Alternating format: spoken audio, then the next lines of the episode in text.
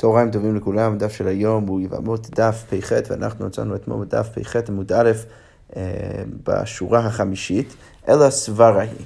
אנחנו אתמול ראינו מקרה אה, במשנה אה, שבו אישה, בעלה של אישה הלך למדינת הים, ואמרו לה, לאישה הזאת, שבעלה נפטר. עכשיו, ברגע שהיא שמעה שבעלה נפטר, היא התחתנה עם מישהו אחר. עכשיו, מה קרה? מה שקרה זה, ש, אה, אה, זה שאחרי קצת זמן בעלה חזר במדינת הים, ואז המשנה אמרה שהיא צריכה להתגרש מזה ומזה, היא צריכה גט מכל אחד, ואין לה כתובה וכולי וכולי וכולי, אנחנו ניכנס לכל הדינים של המשנה. עכשיו, בגמרא פתחנו ואמרנו שמדיוק מהסיפא של המשנה אפשר להבין שהרישא מדבר על מקרה של עד אחד, שזה רק היה עד אחד שהגיע ממדינת הים והעיד על זה שבעלה של אותה אישה נפטר. עכשיו, אה, אה, דרך זה הגמרא נכנסה לדיון סביב השאלה איך אנחנו יודעים שצריך להאמין לעד אחד, כי הרי לכאורה משמע מהמשנה שזה אה, היה מותר בשבילה להתחתן עם מישהו אחר, אלא שברגע שבעלה חוזר, אז מתברר למפרש שמה שהיא עשתה זה באמת היה לא נכון ולכן היא צריכה להתגרש. אבל מלכתחילה זה באמת היה מותר, ולכן אנחנו התחלנו אתמול ונמשיך גם עכשיו סביב השאלה איך אנחנו בכלל יודעים שאפשר להאמין לעד אחד אה, אה, להתיר לאישה הזאת להתחתן ברגע שהוא מעיד על כך שבעלה נפטר במדינת הים. אז הגמרא אומרת, אלא סברה היא, מה צריך לומר? צריך לומר שהסיבה שאנחנו מאמינים לעד אחד זה בגלל סברה. למה? מידי דהבה החתיכה ספק של חלב, ספק של שומן. ועתה עיד אחד ואמר ברי לי דשומן הוא דמהימן. הרי זה סברה. למה? אם יש לנו חתיכה של בשר, ו- ו- ועל הבשר הזה יש ספק, אם זה חתיכה של חלב, שכמובן אסור מדאורייתא, או ספק שזה של שומן, שזה מותר, ואז מגיע עד אחד ובא ואומר שברור לי שהדבר הזה הוא שומן, אז ברור שאנחנו נאמין לו, כי אין שום סיבה לא להאמין לו. לכן ברגע שאנחנו נאמין לו, אז גם כאן, מה ההקבלה? אז ברגע שהעד הזה בא ומגיע ואומר שבעלה של אותה אישה נפטר במדינת הים, אז הוא בעצם בא ומעיד על מה? הוא מעיד שהאישה הזאת היא מותרת, היא לא אשת איש, והיא יכולה להתחתן עם מישהו אחר. ולכן כמו ששם אנחנו מאמינים לעד, גם כאן אנחנו צריכים להאמין לו. אבל הגמרא אומרת, מי דומי? האם באמת שני מקרים דומים? הותם לא יתחזק איסור, שמה אין מה שנקרא חזקת איסור. למה? כי יש ספק אם זה חלב או שומן, אתה לא יודע שבהכרח יש שם איסור. ולכן העד הזה יכול לבוא ולהעיד שזה שומן. אבל הכא יתחזק איסור דאיש איש, אבל אצלנו במקרה שלנו יש אה, אה, חזקת איסור שהאישה הזאת היא אשת איש, זה הסטטוס קוו שלה, אנחנו יודעים שיש לה את הסטטוס הזאת. אוקיי, אתה רוצה להעיד על כך שבעלה נפטר ולשנות את הסטטוס שלה, לזה אתה תצטרך משהו יותר אה, משמעותי ולא רק עד אחד מספיק. ואין דבר שבערב הגמרא אומרת פחות משניים, אתה צריך שניים ולא רק אחד. ולכן אתה לא יכול להביא את ההקבלה הזאת. ולכן הגמרא משכה ואומרת, הלא דמי אלא לחתיכא דוודאי חלב, ואתה עד אחד ואומר ברי לי דשומנה לא מהימן. אז הגמרא אומרת, לא הפוך, אדרבה. המקרה שאתה מביא, אם כבר אנחנו מנסים לדמות למקרה עם חתיכת בשר, אז זה דומה למקרה אחר שאנחנו לא היו מאמינים לו. למה? לאיזה מקרה זה באמת דומה? זה דומה למקרה שבו אנחנו יודעים שיש פה, חלב, יש פה חתיכת, חתיכת חלב. שהוא ודאי אסור, כמו שהאישה שלנו, אנחנו יודעים שהיא בוודאי איש אדיש. ואז מגיע עד אחד ואומר לך, זה לא חלב, זה שומן. שם אנחנו לא מאמין לו, אנחנו לא נאמין לו, ולכן ברגע שאנחנו לא נאמין לו שם, אז ודאי שאנחנו לא אמורים גם כן להאמין לו במקרה שלנו. אבל הגמרא אומרת, רגע, מי דמי? האם באמת שם זה דומה? לא, זה גם לא דומה, למה? כי הותם אפילו עטו במאה לא מאמינים. ברגע שאתה יודע שיש פה חתיכת של חלב, אז ודאי שאפילו אם יגיעו מאה עדים ויעידו שהדבר הזה הוא כשר והוא שומן והוא מותר באכילה, אז ודאי שאנחנו לא נאמין לו. אז לכן הגמרא אומרת, זה אולי נכון שאתה דוחה את המקרה הראשון שהבאתי שבא להקל, אבל אתה לא יכול ללכת לקיצון, לקיצון השני ולהגיד שזה באמת דומה למקרה של, של חתיכה של ודאי חלף, כי שם אפילו אם יגיעו מאה עדים ויעידו שהחתיכה מותרת, אנחנו לא נאמין. אבל כאן ברור ש, אה, ש, שאם באמת שני עדים היו באים, היינו מאמינים לו. זה, זה ברור, זה פשוט. אז כמו אומרת, הלכה כיוון דחיית וביתרי מהמני, חד נמי, נמי להמני. אז, אז, אז בגלל שאנחנו יודעים שבמקרה שלנו, אם היו מגיעים שני עדים, היינו מאמינים להם, אז ודאי שגם לאחד אנחנו צריכים להאמין. למה? כי מידי דהבה התבל, הקדש וקונמות. כי זה דומה למקרים של תבל, הקדש וקונמות, ששם אנחנו נראה בעצם אה, לאורך... אה, לאורך אה, החלק הבא של הסוגיה, שבשלושת הדוגמאות האלו אנחנו נראה שאנחנו מאמינים לעד אחד במקרים האלו. אוקיי, אז בואו בוא נראה, בוא נראה איך, איך הגמרא מפתחת את הדיון. אז היי תבל היכי דמי, אז, אז באיזה מקרה של, של תבל אנחנו מאמינים לעד אחד? מה המקרה? אי די, אם אתה רוצה להגיד שמדובר על מקרה של תבל או תבואה של בן אדם, שאתה בעצם צריך להאמין לו שהוא הפריש מזה תרומות ומעשרות והפך את זה לא להיות תבל אלא להיות מותר. אז משום דביד לתקנו, בסדר, זה לא איזה חידוש, אתה לא יכול לה, לה, לה, להגיד משם שיש לנו דוגמה שאנחנו מאמינים לעיד אחד, כי שמה זה בתוך כוחו לתקן את זה, זה התבואה שלו, הוא יכול להפריש בין התרומות למעשרות ולכן ודאי שאנחנו נאמין לו. אלא לאיזה מקרה התכוונת, אלא דעה אחרת צריך להגיד שמדובר על מקרה של תבל של בן אדם אחר, ש, ש, שבן אדם יכול להעיד על התבואה של בן אדם אחר, שזה כבר לא תבל, זה מותר באכילה, ואנחנו כן נאמין לו. אז הגמרא אומרת, מה כסבר? איכא סבר תורים מי שלא על של חברו אינו צריך דעת ביילים. אם אתה חושב שכל בן אדם יכול לבוא ולתרום ולהפריש תרומות ומעשרות מהתבואה של חברו והוא לא צריך את, אפילו את ההסכמה של חברו, אז, אז, אז גם שם זה לא חידוש שאנחנו יכולים להאמין לו. למה? כי, כי גם שם מישהו בידו לתקנו, כי, כי הרי הוא יכול לתקן את זה בעצמו, ולכן ברגע שהוא יכול לתקן את זה בעצמו, אז זה לא חידוש בכלל שיכול גם כן להעיד שהתבואה מתוקנת. ואיכא סבר צריך דעת ביילים, אם אתה רוצה להגיד שאתה צריך דעת ביילים, ואומר אני ידענה בית מתקן, ואתה רוצה להגיד שמדובר על מקרה שהוא לא יכול לתרום את זה בעצמו, אבל הוא כן יכול להעיד על התבואה של בן אדם אחר שזה מתוקן, היא גוף המינהל, מאיפה אתה יודע דבר כזה? אז זה בסדר גמור שאתה רוצה להביא תבל בתור דוגמה למשהו שאנחנו, שבו אנחנו נאמין לעיד אחד, אבל או שזה מקרה הרבה יותר פשוט שאפשר לחלק בינו לבין המקרה שלנו, או שבכלל אם אתה מנסה לטעון ש, שבמקרה, כמו שהגענו למסקנה, שבמקרה שבן אדם אה, אה, בא ומעיד על תבואה של חברו שזה מתוקן, מאיפה אתה בכלל יודע שזה נכון? כמו שאתה לא יודע אצלנו למה אנחנו מאמינים לעד אחד, אז גם שם לא ברור למה מאמינים לעד אחד. אז איך שזה לא יהיה, זה לא יוצא, זה לא יוצא באמת ראייה. אוקיי, והגמרא בעצם תגיד אותו דבר גם כן לגבי ההקדש והקונמות. אז בואו בוא נראה את המקרה הבא. הקדש נמי, אי קדושת דמים משום דבי ידו לפדותו. אם אתה רוצה להגיד שמדובר על דבר שיש בו רק קדושת דמים, שזה בעצם אומר שאתה הקדשת את הערך של משהו להביא לבדק הבית או לבית המקדש, אז את הדבר הזה תמיד יכול לפדות. אתה יכול לפדות ולהעביר את ההקדש מהחפת, נגיד מבהמה או מאוכל או משהו כזה, אתה יכול להעביר את הקדושה משם למטבעות ולהביא את המטבעות למקדש. ובדרך זה אתה בעצם אה, מעביר את ההקדש והחפץ הוא כבר לא קדוש. עכשיו, אם אתה רוצה להגיד שמדובר במקרה של קדושת דמים, אז זה לא כזה חידוש לבוא ולהגיד שאני יכול להעמיד לבן אדם ש, שבא ומעיד על חפץ שפעם היה הקדש הוא כבר לא הקדש. למה? כי משום ביד לפדות אותו, כי הוא יכול בעצמו, כמו שהוא היה יכול לתקן לגבי הטבע, גם כאן הוא יכול לפדות, ולכן ברגע שהוא יכול לפדות זה לא איזה חידוש שאני מאמין לו. ואי קדושת הגוף, אם אתה רוצה להגיד שמדובר קדושת הגוף, אי די די, אם אתה רוצה להגיד שזה באמת החפץ שלו שיש בו קדושת הגוף, ששוב, קדושת הגוף אתה לא יכול לפדות. אז עדיין זה לא כזה חידוש שאנחנו מאמינים לו שכבר אין כאן קידושה. למה? משום דבידו ליצ'ולי עליה, כי הרי הוא יכול לשאול לחכם מלהגיד שהוא באמת מתחרט על הקדושה שהוא שם באותו מקום, באותו חפץ. ולכן ברגע שיש לו את האפשרות לעשות את זה, אז זה גם לא כזה חידוש שאנחנו מאמינים לו. אה, אולי אתה תרצה להגיד שמדובר קדושת הגוף של בן אדם אחר, אלא דעה אחר. ואומר ידענה בית דאית של מרי עלי. אז, אז, אז מדובר על מקרה שהוא בעצם אה, מצביע על, על חפץ של בן אדם אחר, שידענו בו שהיה בו פעם הקדש של קדושת הגוף. והוא אומר שאני יודע שהביילים של אותו החפץ הלך לחכם ושאל על ההקדש שלו וזה כבר לא קדוש. ואנחנו, ושם אנחנו יכולים להעמיד לבן אדם אחד, ולכן אם אנחנו יכולים להעמיד לבן אדם אחד שם, אז ברור שגם כאן אצלנו צריך להאמין, להאמין לעד האחד.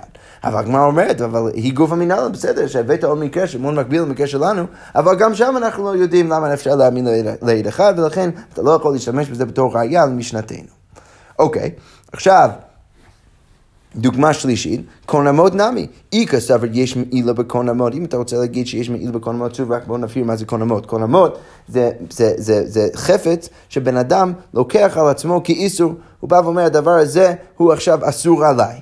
עכשיו, יש התלבטות בגמרא, האם לדבר הזה יש בו צד של קדושה, ולכן אם אתה תשתמש בזה, אז אתה בעצם עובר על איסור מעילה בזה שאתה משתמש בהקדש, או שאין צד מעילה בדבר הזה. אז שוב הגמרא אומרת לשני הצדדים, איכא סבר יש מעילה בקון המוד, אם אתה רוצה להגיד שיש מעילה בקון המוד, וקדושת דמים נחתלו, ומה שיש כאן, הדבר שבעצם המנגנון שהופך את החפץ להיות אסור, זה מנגנון של הקדש, של קדושת, של, של קדושת דמים, אז משום בדיעד לפדותו, אז למה אתה מאמין לו? בגלל שהוא יכול לפדות אותו, הוא יכול להעביר את הקדושה ואת האיסור של החפץ למשהו אחר, ולכן הוא יכול גם אה, להעיד שהדבר הזה הוא כבר לא הקדש. אה, ואיכא סבר אין מעילה בקורן המאוד, ואם אתה רוצה להגיד שהוא סובר, ש, או שאתה סובר שאין מעילה בקורן המאוד, ואיסור בעלמא הוא דרכיב להו הכתבי, וזה סתם איסור בעלמא שיש באותו החפץ, אז עדיין אי דידי, אם זה שלו, אז עכשיו אנחנו יכולים להגיד בדיוק כמו, ש, כמו שאמרנו בהקדש, משום דביארו לצ'ולי עליהו, הוא יכול ללכת לחכם ולהתחרט על, על האיסור שהוא שם באותו החפץ. ו, אז, אז שם זה לא כזה חידוש שאתה מאמין לו. ואלה דאחר, אה, אולי אתה רוצה להגיד שמדובר על החפץ של מישהו אחר. ועומר, והבן אדם הזה בא ואומר, אני ידענה דאית של מריאלה, אני יודע שהביילים התחרטו על הדבר הזה, הלכו לחכם וכבר אין בזה איסור. אבל שוב הגמרא אומרת, היא גופה מנהלן, איך אתה יודע את הדין הזה? הרי אה, זה, זה בסדר גמור שאתה מביא שהוא מקביל למקרה שלנו, אבל, אה, אבל, אבל, אבל, אתה לא, אבל גם שם אה, כמו המשנה, אנחנו לא יודעים בעצם מה המקור, ולכן אפשר לשאול גם על אותו המקרה, שמאיפה אתה יודע את הדין. אז הגמרא אומרת, אמר רבי זיירא, מתוך חומר שהחמרת עליה בסופה, הקלת עליה בתחילה. אז רבי זיירא בא ואומר, למה אנחנו בעצם אה, אה, מאמינים לעד אחד? לא בגלל כל המקרים שהבאת עכשיו, ולא בגלל המקורות שניסינו להביא, להביא אתמול בסוף הדף כדי להוכיח את זה, אלא זה פשוט סברה. מה הסברה? בגלל שאנחנו יודעים שאנחנו כל כך החמרנו בסוף המשנה, שאם הבעל, הבעל, הבעל באמת חוזרת, אנחנו אומרים שהיא צריכה להתגרש מזה ומזה והיא לא מקבלת כתובה וכולי וכולי וכולי, אז אנחנו יכולים בגלל זה גם כן להקל בהתחלה. למה? מה בעצם הסברה? כי אם האישה יודעת שאם בעלה תחזור אז היא תצטרך להתגרש וכולי, אז היא ודאי, רש"י כותב, היא ודאי חוששת שמא תתקלקל ולא מצווה עד דבת כשפיר, היא לא תתחתן עד שהיא בודקת כמו שצריך, ולכן בגלל שאנחנו כל כך מחמירים בסוף הסיפור, אז זה נותן לנו את האימון או את הביטחון שאפשר להקל גם כן בתחילת הסיפור. אז הגמרא אומרת, רגע, אבל, אבל, אבל למה ללכת על זה? אתה בעצם אומר, אוקיי, ברגע שאנחנו מחמירים, אז אנחנו נקל גם בהתחלה. אבל אפשר גם, גם כן לעשות הפוך, לא לחמר ולא לקה, אפשר לא, לא, לא לעשות זה ולא לעשות זה, פשוט להגיד שאתה לא מחמיר בסוף, ולכן בגלל שאתה לא מחמיר בסוף, אתה לא צריך גם כן להקל בהתחלה. למה אתה צריך להחמיר בסוף רק כדי להקל בהתחלה? אה, אה, עם העד האחד. אז הגמרא אומרת, וכאן אנחנו מגיעים למסקנה של הסוגיה, מה בעצם הסיבה שאנחנו מאמינים לעד אחד כדי להתיר לאישה להתחתן ברגע שבעלה הלך למדינת הים ויש עד אחד שמעיד על כך שהוא נפטר, משום עיגונה כאילו ברבן. אז הגמרא אומרת, אנחנו בעצם מקילים בגלל הבעיה של, של, של העיגונה, אנחנו לא, רוצה, לא רוצים שהאישה הזאת תישאר עגונה כל ימיה, ולכן אנחנו נתיר לה להתחתן אחרי עד אחד, שוב, רק בהנחה שאם בעלה יחזור אנחנו נחמיר מאוד, ולכן אנחנו כן נסמוך על זה שהאישה הזאת תבדוק כמו שצריך, אבל בכל זאת... בגלל uh, מה שעומד ביסוד הסברה, זה, זה, זה החשש של עיגונה, ואנחנו לא רוצים שהאישה הזאת תישאר עגונה, ולכן אנחנו מתירים לה uh, להתחתן אפילו על סמך עד אחד. אוקיי, אמרנו במשנה שאם אה, אה, אם העד, אה, סליחה, אם בעלה הראשון חוזר, אז היא צריכה להתגרש מזה ומזה, היא צריכה גט מזה ומזה וכולי וכולי וכולי. אוקיי, עכשיו, על כל המשנה הזאת, הגמרא עכשיו אומרת ככה, אמר רב, לא שנו אלא שניסית בעד אחד. זה שאמרנו שצריכה להתגרש וכולי וכולי וכולי, זה רק במקרה שהיא באמת התחתנה על פי עד אחד, שזה כמובן קשור לסוגיה הקודמת, למה אנחנו מאמינים לעד אחד וכולי. אבל ניסית על פי שניים, על פי שני עדים, אבל אם היא התחתנה על פי שני עדים שהגיעו והעידו שבעלה נפטר, אז לא תצא. אז לא משנה שברגע שבעלה חוזר, היא התחתנה על פי, על סמך שני עדים, היא לא צריכה עכשיו להתגרש מבעלה החדש. אבל הגמרא אומרת, מכחו עלי במערבה. אז בארץ ישראל הם צחקו על רב. למה? כי, כי הגמרא אומרת, את הוא גברא וקאי, אתה רוצה להגיד שהבעל הראשון בא וחוזר והוא עומד שם, ואת אמרת לא תצא, ואמרת, אתה חושב שהיא לא צריכה להתגרש מהבן אדם השני? הרי בעלה הראשון, שהוא לא גירש אותה, עומד כאן והוא כאן. ואתה רוצה להגיד שבגלל שהיא התחתנה על פי העדות של שני עדים, אז פתאום היא לא צריכה להתגרש? זה ודאי לא נכון. אז כמו אומרת, לא צריכה דלא ידעינן לה. צריך להגיד שמדובר במקרה שאנחנו לא יודעים שזה בוודאי הבא. הגמרא אומרת, רגע, אידי לא ידין עלי בעיד אחד המי תצא, אבל רגע, אבל אז הפוך, אם אתה רוצה להגיד שמדובר על מקרה במשנה שבעלה חוזר מבינת הים ואנחנו לא מזהים אותו ואנחנו לא יודעים שזה בעצם הבעל, אז בעד אחד המי תצא, אז למה אפילו במקרה של עד אחד, למה היא צריכה להתגרש? הרי אנחנו לא יודעים שזה הבעלה. אז הגמרא אומרת, טוב, צריך בעצם לפתח איזה מקרה שהוא קצת יותר מורכב. לא צריכה דעתו בית תרי ועמס, הגיעו שני עדים ואומרים, אנן הבינן בהדי מחינופק ועד עכשיו. אנחנו היינו עם הבן אדם הזה מרגע שהוא יצא ועד עכשיו. ואתון הוא דלא ידעיתו לי, ואתם רק לא מזהים אותו. אוקיי, שוב רק נסביר אה, אה, איך זה אה, נכנס או, או, או נכנס לתוך המקרה שלנו, ואז נמשיך עוד שנייה עם הראייה לזה. אז עכשיו, מה המקרה שלנו בעצם? יש לנו מקרה של שני עדים שהגיעו והעידו לאישה הזאת שבעלה נפטר. ואז מה קורה? בעלה חוזר. אבל אנחנו לא, אנחנו לא uh, מזהים, uh, מזהים אותו, אנחנו לא uh, יודעים שזה באמת אותו. אלא שמה? יש שני עדים שמעידים שזה באמת הוא, שהם היו איתו מהרגע שהוא יצא מה, מה, מהמקום הראשון, כשהוא הלך למדינת הים ועד שהוא חזר. עכשיו, בגלל זה מה אנחנו אומרים? שבמקרה שיש רק עד אחד, אז אנחנו ודאי נאמין לשני העדים שמעידים שזה באמת בעלה.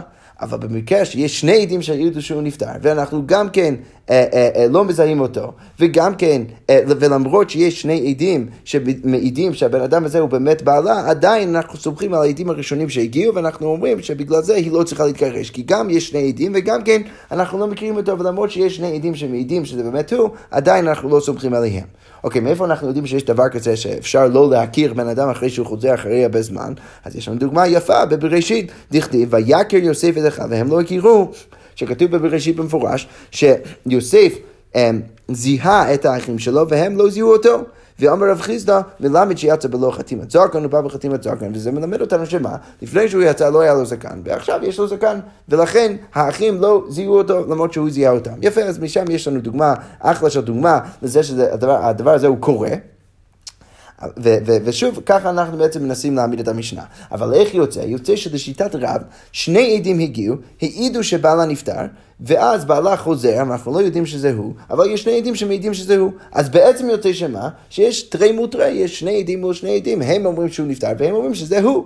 אז כמו אומרת, סוף סוף תרי וטרינינו, הרי בסוף יש שני עדים מול שני עדים. והבעלה באשם תלוקאי, ולכן ההוא שמקיים איתה יחסים באותה אישה, שהיא ספק אשת איש, אז ודאי שהוא יהיה חייב לפחות אשם תלוי. איך אתה יכול לבוא ולהגיד שהם צריכים להישאר ביחד? הרי ברגע שהם מקיימים יחסים, אה, אה, מקיימים יחסים, אז הוא בעצם בא על אישה שהיא ספק אשת איש, ודאי שהוא יצטרך להביא אשם תלוי, שזה קורבן שצריך להביא כשאתה עובר על חטא אה, בספק. אז הגמרא אומרת, כדי לתרץ את זה, אמר רב ששת מאוד מאוד מעניין, כגון שניסי לאחד מעדיה. אה, מדובר על מקרה ששני עדים הגיעו, העידו שבעלה נפטר, והיא התחתנה עם אחד מהעדים. עכשיו, למה זה משנה לנו את הדין של הבעל? שהרי אם זה באמת היה סתם בן אדם שהיה מגיע ומתחתן עם האישה הזאת, אז אנחנו באמת היינו אומרים שהיא ספק אשת איש, הוא יהיה חייב באשם תלוי. אבל עכשיו מיוצר מקרה מאוד, או דין מאוד מאוד מעניין ומיוחד, שמצד אחד אנחנו אומרים ש... מה, מהזווית של בית דין יש כאן ספק, האישה הזאת היא ספק אשת איש, אבל מהזווית של העד, אז היא מותרת לו בתורת ודאי, למה? כי הוא מעיד שבעלה נפטר. והוא אומר, ברי לי, אני, אני יודע שבעלה נפטר, אני ראיתי את זה. ולכן כלפיו האישה הזאת היא לא ספק אשת איש, אלא היא מותרת לגמרי. ולכן, ברגע שהוא בא אליה ומתחתן איתה, אז הוא לא יהיה חייב הכל ביה בביה באשם תלוי, בגלל שהוא יודע בוודאות לפי מה שהוא טוען, הוא יודע בוודאות ש, שבעלה באמת נפטר. ולכן אנחנו אומרים שהם יכולים להישאר ביחד. אבל הגמרא אומרת, רגע, פתרת את הבעיה של הבעל, אבל היא גופה באשם תלוקם, אבל היא לפחות באשם תלוקם, כי היא לא יודעת, אה, אה, מהמבט שלה היא לא יודעת אם בעלה באמת נפטר או לא, כי מצד אחד יש שני עדים שמעידים שהוא נפטר, מצד שני הוא חזר, אבל היא לא מזהה אותו, אבל, ו, ו, אבל יש שני עדים שאומרים שזה באמת בעלה, אז, אז, אז, אז מהבחינה, ש, מה, מהזווית שלה, היא באמת עדיין ספק יש אדיש, ולכן היא לפחות אמורה להיות חיה באשם תולד, ושוב, איך אתה יכול לבוא ולהגיד שהיא יכולה להישאר יחד עם בעלה השני. הגמרא אומרת לו, לא, גם על זה אפשר לפתור, ואומרת ברי לי, אז היא אומרת, אני יודעת. אז גם הוא יודע בוודאות שזה לא בעלה, כי הוא חושב באמת שהוא ראה שבעלה נפטר, ככה הוא מעיד, וגם כן היא יודעת שזה לא בעלה, ולכן מהזווית של שניהם, הם, הם לא, אין פה שוב, שוב, שום ספק, ולכן מאוד מעניין, למרות שלבית דין, מה, מהזווית של הבית דין, יש כאן ספק, ברגע שאנחנו מת, מת, מת, מתייחסים לבעלי הדין עצמם, אז הם לא, הם לא, הם לא מתייחסים למקרה הזה בתור מקרה שיש בו ספק, ולכן הכל יוצא מותר. אבל הגמרא אומרת, רגע, אבל אם באמת אתה רוצה להגיד ככה, שמדובר במקרה ששני עדים הגיעו, וגם כן, גם היא וגם העד יודעים בוודאות שזה נכון, אז יהכי מי לממרא, אז זה לא כזה חידוש שאתה אומר שהיא יכולה להישאר אה, עם בעלה, למה? כי אפילו רבי מנחם ברבי יוסי, שאנחנו נראה את שיטתו עוד שנייה, לא כאמר אלא כשבאו עדים ואחר כך ניסד, הוא לא אמר את מה שהוא אמר. שהוא יגיד שבמקרה מאוד מאוד מקביל האישה צריכה לצאת מבעלה השני, הוא לא אומר את זה אלא במקרה שקודם כל הגיעו העדים והעידו שבעלה עוד בחיים, ואז היא התחתנה, במקרה כזה הוא יגיד שהיא צריכה לצאת. אבל ניסית ואחר כך באו עדים, לא אמר, אבל במקרה שהיא התחתנה, בגלל שהגיעו עדים והעידו בהתחלה שבעלה נפטר, ואחר כך באו עדים שבעלה עוד בחיים, אז לא אמר. אז במקרה כזה, אפילו רבי, רבי מנחם ורבי יוסי, שהוא המחמיר במחלוקת הבאה שאנחנו נראה עוד שנייה בברייתא, אפילו הוא לא יגיד שהיא צריכה לצאת במקרה כזה, ולכן יוצא שהאמירה של רב זה פשיטה לגמרי. אז מה, מה הוא בכלל מחדש? אז הגמרא אומרת, זה תניא, מה, מה בעצם המקרה, מה הרפרנס הזה לרבי מנחם ורבי יוסי? כתוב בברייתא, שניים אומרים מת ושניים אומרים לא מת. אם יש שני עדים שמעידים שבעלה נפטר ושני עדים שאומרים שהוא לא נפטר. שניים אומרים נתגרשה, שניים אומרים לא נתגרשה, הרי זו לא תינשא, אז אישה זו לא יכולה להתחתן, ואם נישאת לא תצא, אבל אם היא מתחתנת, היא לא צריכה להתגרש, בדיעבד. אבל מנחם ברבי יוסי אמר תצא, הוא אומר שהיא צריכה להתגרש. אמר רבי, מנחם ברבי יוסי, אימת אני אומר תצא, מתי אני אומר שהיא צריכה להתגרש? בזמן שבאו עדים ואחר כך נישאת, זה רק במקרה שקודם כל הגיעו שני הסטים של העדים ואז היא התחתנה. שאז במקרה כזה היא צריכה, להת... היא צריכה להתגרש, למה? כי ספק יש את איש. אבל נישאת, אם היא קודם כל התחתנה על סמך העדים שהעידו שבעלה נפטר, ואחר כך באו עדים, ואז הגיעו העדים האחרים ואומרים שבעלה לא נפטר, אז במקרה כזה אפילו רבי מנחם ורבי יוסי מודה, הרי זו לא תצא, היא לא, היא לא צריכה להתגרש. אז שוב אנחנו אומרים שאם אנחנו באמת מגיעים לסוף הדיון שלנו עם רב ואומרים שמדובר על מקרה שקודם כל הגיעו שני עדים, ומעידים שבעלה נפטר ואז היא מתחתנת ואז מגיעים שני עדים אחר כך ומעידים שבאמת בעלה עכשיו הוא ההוא הבן אדם עכשיו שהגיע ממדינת הים, אז זה לא כזה חידוש, כי אפילו רבי מנחם ורבי יוסי יסכים עם הדבר הזה. הדגמרא אומרת, כי כאמר רב, כי כאמר רב נמי, בזמן שבאו עדים ואחר כך ניסיון. לא, רב באמת אומר, אפילו במקרה שקודם כל הגיעו העדים, שני הסטים של העדים, קודם כל הגיעו עדים והעידו שבעל נפטר, ואז הגיעו עוד עדים שהבן אדם עכשיו שחוזר זה באמת בעלה, ואז היא התחתנה עם אחד מהעדים. אז, אז, אז הגמרא אומרת, זה כן חידוש. למה זה חידוש? אז הגמרא אומרת, לפוקים מדרבי מנחם ורבי יוסי, כי זה חידוש, כי רב רצה לחדש, זה לא כרבי מנחם ורבי יוסי, שאפילו במקרה שקודם כל הגיעו כל העדים, ברגע שהיא התחתנה, אז היא לא צריכה להתגרש. אז הגמרא אומרת, ואיגא דאמרי, יש עוד וריאציה, עוד לישנה, שתימא דניסית ואחר כך באו עדים, לכאורה משמע, שאתה מתיר לה להישאר עם בעלה רק בגלל שקודם כל היא התחתנה, ואז באו העדים. אבל באו עדים ואחר כך ניסית, אבל אם קודם כל הגיעו שני הסטים של העדים ואז היא התחתנה, תצא לכאורה משמע מרב שהיא צריכה להתגרש, אז כמעט כרבי מנחם ורבי יוסי. אז הגמרא אומרת, או שאפשר להבין שרב מחדש משהו מעבר לרבי מנחם ורבי יוסי, או שאפשר להבין שרב לא באמת מחדש אה, אה, אה, משהו, חידוש כזה גדול, אבל הוא, הוא, הוא, הוא באמת פשוט אומר אמירה שהיא, שהיא בעצם מקבילה לרבי מנחם ורבי יוסי, שהיא יכולה להישאר עם בעלה השני רק במקרה שהיא התחתנה לפני שהגיעו העדים השניים שמעידים על כך שהבן אדם עכשיו שחזה את זה באמת בעלה, אבל, אבל אם היא התחתנה לאחר שהגיעו העדים האלו, אז היא באמת תצטרך להתגרש. אוקיי, אז הגמרא אומרת, מה רבא? רבא עכשיו מביא קושייה על כל העניין הזה. למה? כי הרי כתוב בברייתא את הדבר הבא, מניין שאם לא רצה, דופנו. מאיפה אנחנו יודעים שאם בן אדם שהתחתן עם אישה שאסורה לו, אם מדובר על, על כהן, ש, שיש כל מיני נשים שאסורות לו, שהוא לא יכול להתחתן איתם, אז מאיפה אנחנו יודעים שאם הוא לא רוצה להתגרש, אנחנו בעצם מכים אותו ומכריחים אותו לגרש אותה. רש"י כותב, מניין שאם לא רצה כהן להתקדש מן טומאה ומנשים פסולה. מאיפה אנחנו יודעים שאם הוא לא רצה אה, אה, אם, אם בעצם התחתן עם מישהי והוא לא רצה אה, לגרש אותה, מאיפה אנחנו יודעים שאנחנו מכריחים אותו לגרש אותה? תמון לומר, וקידשתו בעל כורחו, אז כתוב במפורש, וקידשתו בעל כורחו, שיש אחריות על עם ישראל, או, או, או לפחות על בית הדין, לקדש או להקדיש את הכהנים. כדי שהם יישארו בקדושתה, ולכן אנחנו יכולים אפילו להכריח אותו לגרש את אשתו. אז עכשיו, למה זה קושיה? אז הגמרא אומר ככה, היכי דמי, אילם דלא נישא לאחר, לאחד מעדיה ולא כאמר ברי לי, אם אתה רוצה להגיד שמדובר על מקרה שהיא לא התחתנה עם אחד מעדיה והיא לא אומרת ברי לי, הצליחה למימר דדופנו, אז אתה, אתה רוצה להגיד, שאתה אתה רוצה להגיד לי ש, שאתה צריך להכריח אותו אה, אה, אה, מפסוק, אתה צריך להוכיח ש, שמכריחים אותו לגרש אותה? ודאי שלא. מה, מה הכוונה? אם מדובר על כהן, שהוא בעצם, אנחנו מרכיבים את המקרה של הכהן לתוך המשנה שלנו, שאם מדובר על כהן שהתחתן עם האישה הזאת, אחרי שהגיעו עדים והעידו שבעלה נפטר במדינת הים, ואז אחר כך הגיעו עוד עדים ומעידים על זה שהבן אדם שעכשיו חזר זה באמת בעלה הראשון, אז אם אתה רוצה להגיד שמדובר במקרה שהיא לא התחתנה עם אחד מהעדים והיא לא אומרת ברי לי, היא לא יודעת בוודאות שזה לא בעלה, אז צריך ללמד את הדופנה, אתה באמת חייב להגיד שאנחנו מכריחים אותם להתגרש? לא, זה בדיוק הדין של המשנה שלנו, ברור שהם צריכים להתגרש. אלא לאו, אלא מה צריך להגיד? דניסי לאחד מידיה וכאמרה ברי לי, אלא בטח, בטח צריך לומר שהברייתא מדברת בדיוק על המקרה של רב, שהיא התחתנה עם אחד מהעדים, והיא אומרת ברי לי שזה לא בעלה, ובכל זאת מה כתוב? וכתני דופנו, וכתוב במפורש שאנחנו מכריחים אותם להתגרש. אז עלמא מפקינא למיני, אז ודאי שאנחנו אומרים שהם צריכים להתגרש, זה לא כרב. אז איך רב אתה יכול לבוא ולהגיד שהם במקרה כזה הם לא צריכים להתגרש. אז כמו אומרת, זה מאוד קל לתרץ, איסור כהונה שאני. אז הרי האיסור של הכהונה זה שונה, ולכן אה, לגבי בן אדם רגיל, אנחנו נגיד שהם יכולים אה, להישאר ביחד, אבל נכנע, לגבי הכהן, אה, זה בסדר, זה, זה, זה לא בסדר גמור, ואנחנו מכריחים אותם להתגרש. שזה אגב אמירה מאוד מעניינת על, על החילוק בין כהונה לעם ישראל. מה הסברה לכאורה? אפשר להגיד שעצם סתם בן אדם מעם ישראל, אין שום אחריות של הקהילה להפוך את הבן אדם הזה להיות קדוש. ולכן, ברגע שהוא אומר, העד אומר שבעלה נפטר, והיא אומרת שבריא לי שזה לא באמת בעלה עכשיו שחזר ממדינת הים, אז מה לנו לעשות? אולי לכתחילה הם לא אמורים להתחתן, אבל בסוף ברגע שהם מתחתנים, אז אין לנו אחריות לגרש אותם. אבל ברגע שמדובר על מקרה של כהן, אז כבר זה הופך להיות משהו שהוא יותר, אה, שיש בו יותר אחריות קהילתית. כלפי הכהן, ולכן אנחנו בעצם מכריחים אותם להתגרש, אבל זה חילוק בין הכהן, בין הכהן לבין הבר ישראל.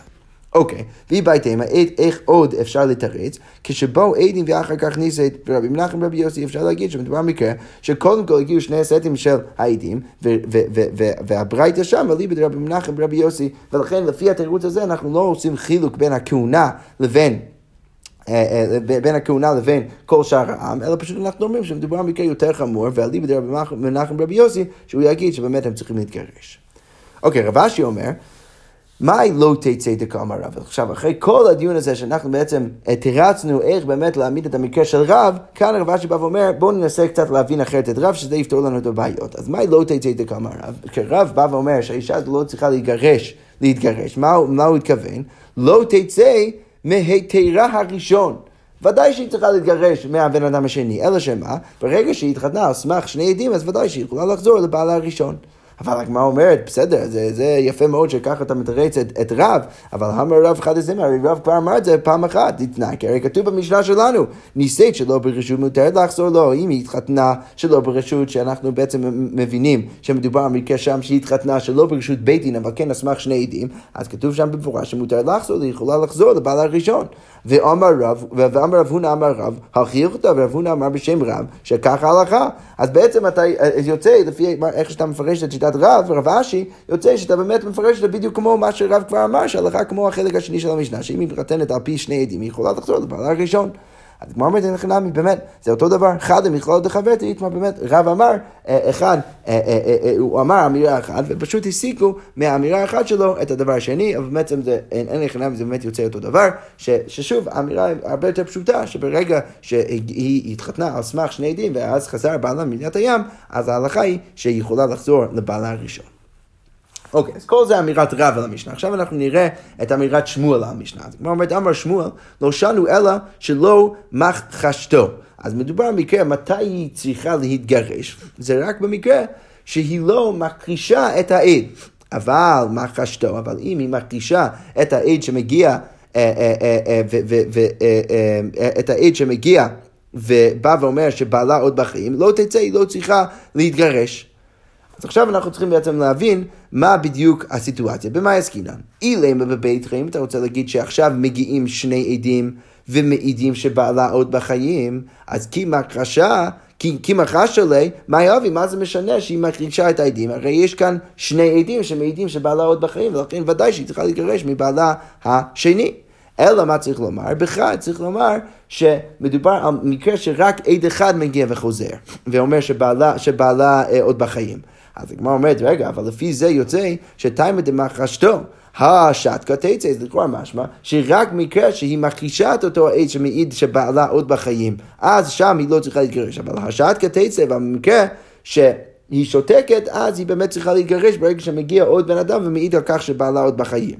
אבל הגמרא אומרת, רגע, האם זה באמת נכון? והאמרו לה, כל מקום מן התורה עד אחד, הרי כאן שניים, ואין דבריו של אחד במקום שניים. אז הגמרא אומרת, רגע, איך, איך זה הגיוני? הרי מה אולה אמר? אולה בא ואומר שכל מקום שהתורה מאמינה לעד אחד, אז כאילו יש כאן שני עדים. אוקיי, ואין דבריו של אחד במקום שניים, ולכן יוצא שאין דבריו של אחד במקום שניים, מה הכוונה?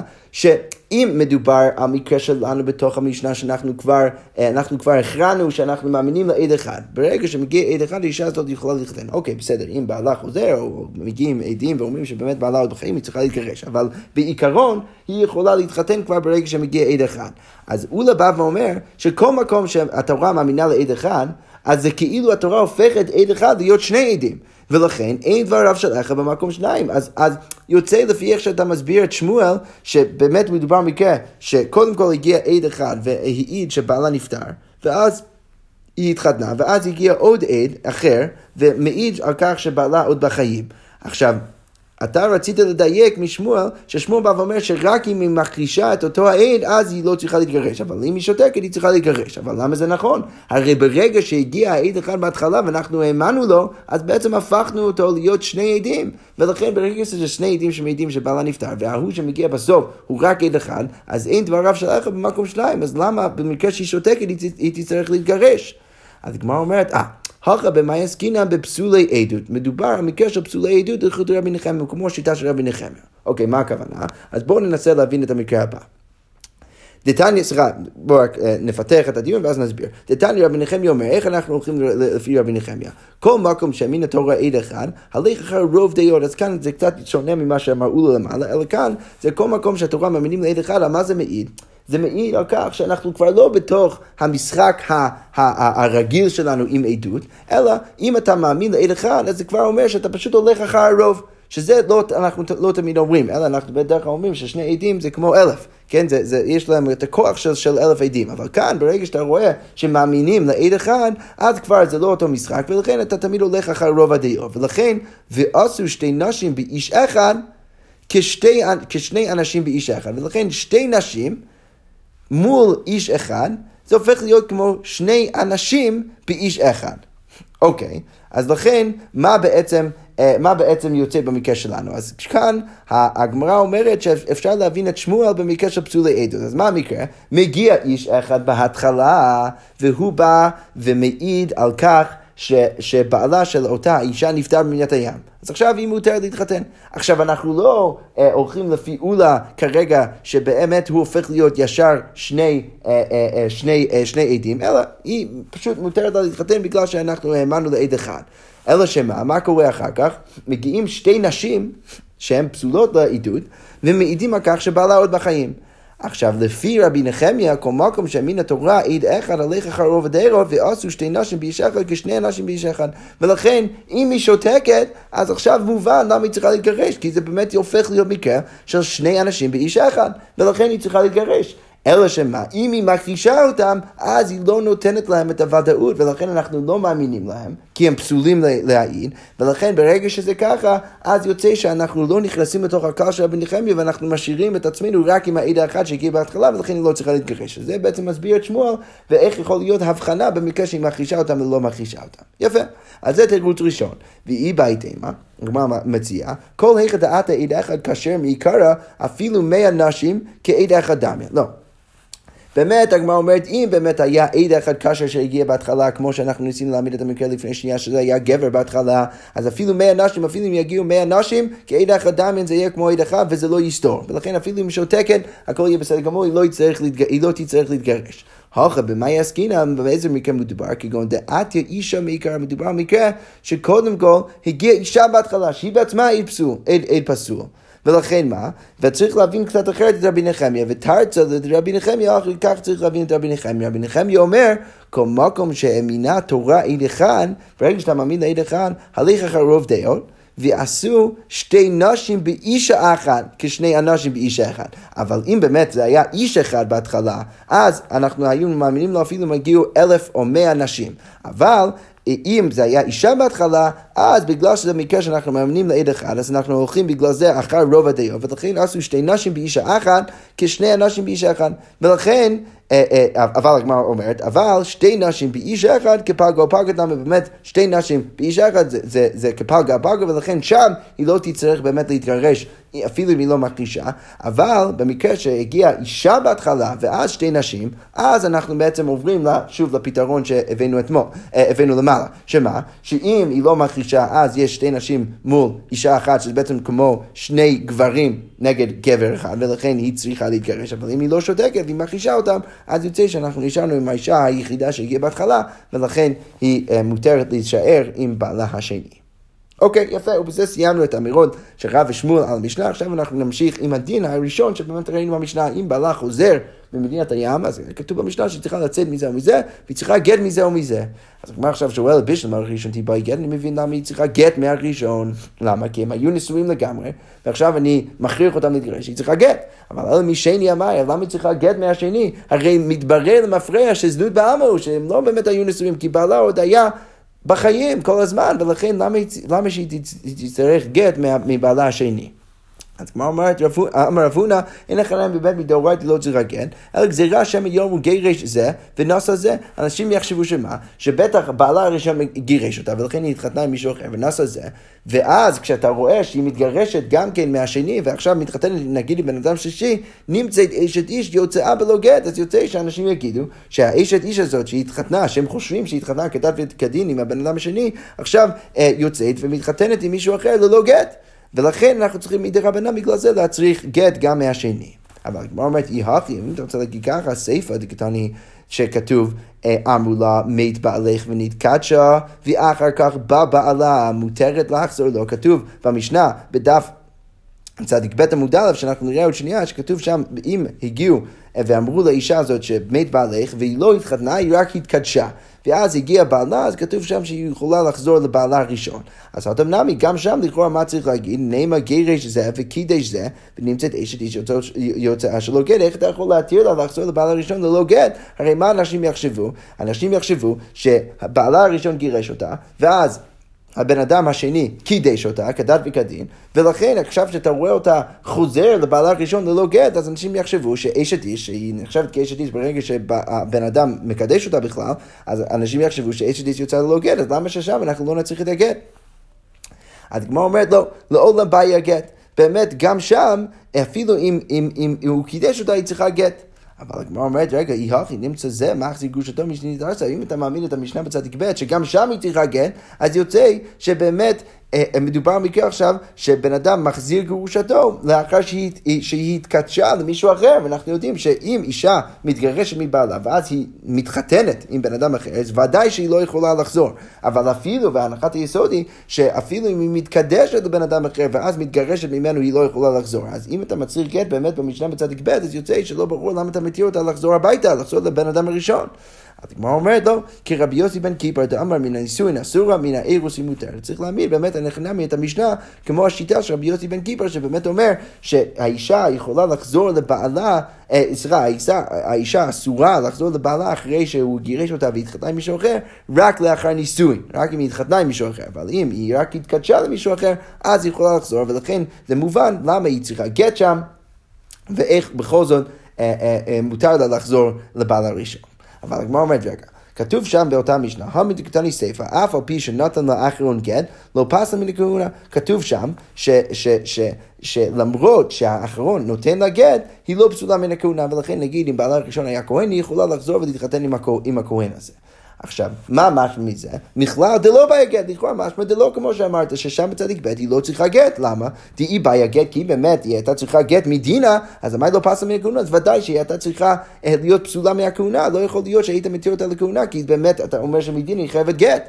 אז, אז, אז מה שאתה אומר עכשיו זה לא נכון, אתה בעצם רוצה להגיד שכמו שבמשנה שלנו היא צריכה גט בגלל שאנשים יחשבו שזה באמת מדובר על אישה שבעלה גירש אותה ואז התחתנה מישהו אחר, אתה לא יכול להתיר אותה להתחתן עם בן אדם שלישי עד שיש לה גט, אז אתה רוצה להגיד שבגלל זה גם בצדיק ב' הצליחו גט, אבל זה לא באמת נכון, כי בצדיק ב' אומרים במפורש שהיא לא פסולה מן הכהונה, אז ודאי שהיא לא צריכה גט מדינה. אז הגמרא אומרת, אלא מה צריך לומר? סיפא, אמרי, קידושי טעות, והם יגידו בסיפא שהיו קידושי טעות, ולכן בצדיק ב' היא באמת לא צריכה גט. בגלל שאנשים פשוט יגידו, אה, בטח היה איזה טעות פה, ולכן היא חוזרת הביתה ללא גט. אבל כאן אצלנו במשנה, אנשים לא יגידו את זה. אבל הגמרא אומרת, רגע, רישא נמי, אמרי נישואי טעות, אבל אנשים גם כן יכולים להגיד שהיו נישואי טעות, ולכן היא לא צריכה גט. הגמרא אומרת לו, כנסו הרבנו. במשנה שלנו היא צריכה לקבל קנס עבור זה, ש, אה, אה, עבור זה שהיא התחתנה עם בן אדם אחר ולכן היא צריכה גט. הגמרא אומרת גם, סיפא נמי לכנסו, אבל גם בסיפא בוא, בוא נביא איזה, איזה קנס בגלל שהיא התקדשה למישהו אחר. אז בשני מקרים האלו היא צריכה קנס. למה אתה מצריך גט שוב במשנה שלנו ולא במשנה בצדיק ב'? הגמרא אומרת לו, רישא דאבדה איסורא כנשואה, ברישא שהיא עשתה איסור, אז אנחנו באמת אומרים שהיא צריכה, צריכה קנס. למה? בגלל שהיא באמת התחתנה והיא קיימה יחסים עם בן אדם אחר. אבל סיפא במשנה בצדיק ב', דלא עבדה איסור, היא רק התקדשה ולא באמת התחתנה, אז לא כנסו הרבנן, אז החכמים לא הביאו, לה את הקנס, בגלל שהיא רק התקדשה ולכן שם היא לא צריכה גט, אבל כאן היא כן צריכה את הגט. שכוייח וגוד שבס.